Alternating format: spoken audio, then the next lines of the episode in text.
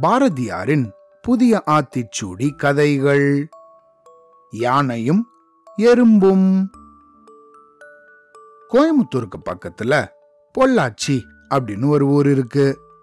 அது அவ்வளவு ரம்யமான ஊரு. இந்த ஊர் முழுக்க அவ்வளவு தென்னந்தோப்புகள் இருக்கும். நிறைய மலைகளும் இந்த ஊரை சுத்தி உண்டு. அங்க ஆழியாறு அப்படின்னு ஒரு பெரிய நீர்நிலை கூட உண்டு. இந்த பொள்ளாச்சியில அதிகமான யானைகளும் வேற வன விலங்குகளும் உண்டு. அப்படி அங்க இருந்த பல யானைகள்ல ஒரு யானை மட்டும் கொஞ்சம் திமிரு பிடிச்சதாக இருந்துச்சு.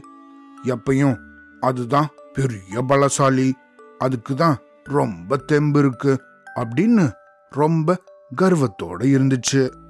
இதனாலேயே இந்த யானை மற்ற மிருகங்களை எல்லாம் ரொம்ப தொந்தரவு பண்ணிக்கிட்டே இருக்கும். இந்த யானையை பார்த்தா வேற மிருகங்கள் எல்லாம் ஓடி போயிடும். அதுகிட்ட யாரும் சரியாவே பழக மாட்டாங்க. மரங்கள் காடுகள் இதெல்லாம் இருந்தா அங்க எறும்புகளும் இருக்கும் தானே. அது போல இந்த காட்டுல ஒரு எறும்பு கூட்டமும் வாழ்ந்துட்டு வந்துச்சு. அந்த எறும்புங்க எப்பயும் சுறுசுறுப்பா இருக்குங்க. அதுங்க பாட்டுக்கும் எப்பயும் தங்களோட வேலையை பார்த்துக்கிட்டு உணவு சேமிச்சு வைக்கிறதுலேயே குறியாக இருந்துச்சுங்க. இப்படி சுறுசுறுப்பா இருந்த இந்த எறும்புங்களை இந்த யானை ஒரு நாள் கவனிச்சுச்சு. இந்த எறும்புங்க என்ன செய்யுது அப்படின்னு அதுங்க செய்யற வேலையெல்லாம் இது பக்கத்துல இருந்து கவனிச்சுக்கிட்டே இருந்துச்சு. ஓஹோ பல நாளுக்கு தேவையான உணவுகளை எல்லாம் சேமிச்சு வைக்கிறீங்களா. இப்ப நான் என்ன செய்ய போறேன் பாரு அப்படின்னு தன்னோட மனசுலயே நினைச்சுக்கிட்டு பக்கத்துல இருந்த ஒரு குளத்துக்கு ஓடி போச்சு அங்க ஓடி போன இந்த யானை குளத்துல இருந்த தண்ணிய தன்னோட துதிக்கையில நல்லா உறிஞ்சு இந்த எறும்புங்களோட கூடு எடுத்துட்டு வந்துச்சு. அங்க வந்த இந்த யானையோ இந்த எறும்புங்களோட கூட்டுக்கு மேல இந்த தண்ணிய அப்படியே கொட்டிடுச்சு. பாவம் இந்த எறும்புங்க மேல இந்த தண்ணி கொட்டுனதால அதுங்க கூட்டுக்குள்ளேயும் இந்த தண்ணி வந்துடுச்சு.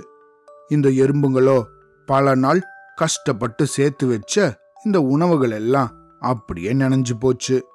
அதை பார்த்த இந்த எறும்புகளோ ரொம்ப வருத்தப்பட்டுச்சுங்க. ஆனா இந்த யானையோ சும்மா இல்லாம இந்த எறும்புகளுக்கு தொடர்ந்து தொல்லை கொடுத்துட்டே இருந்துச்சு.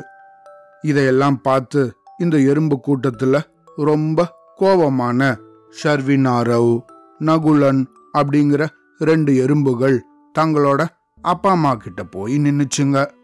அப்பா எறும்பான பிரவீன் குமாரும் அம்மா எறும்பான நித்யாவும் தங்களோட குழந்தைங்கள பார்த்து அடடா என்னாச்சு குழந்தைங்களா?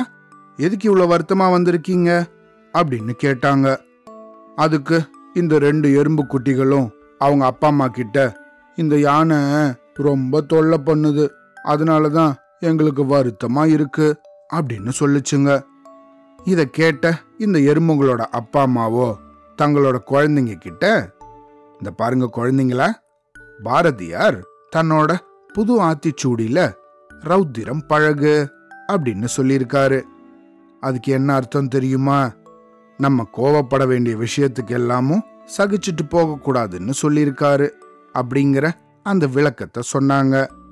இப்படி அவங்க அப்பா அம்மா சொன்ன பாரதியாரோட புது ஆத்திச்சுடியை கேட்டதும் ஷர்வின் ஆரவுக்கும் நகுலனுக்கும் பயங்கரமான தைரியம் வந்துருச்சு.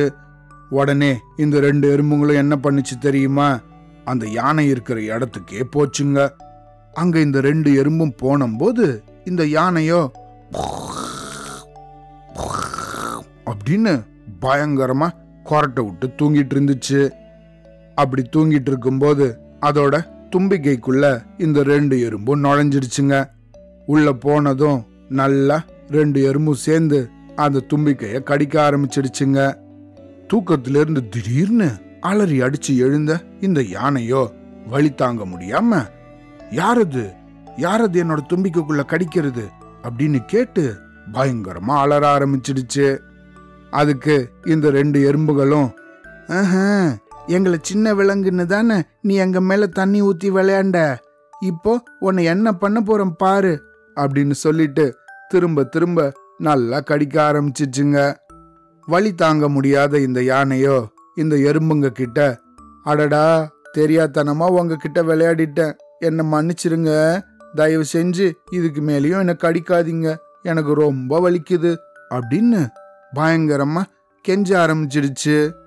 அதுக்கு மேலேயும் தொடர்ந்து இந்த யானை இந்த ரெண்டு எறும்புங்க கிட்டையும் தயவு செஞ்சு என்னை மன்னிச்சு விட்டுருங்களேன்.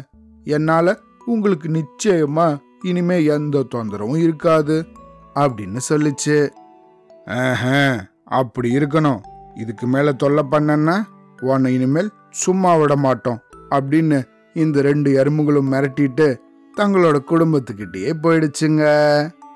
இந்த கதையிலேருந்து நம்ம என்ன தெரிஞ்சுக்கணும்?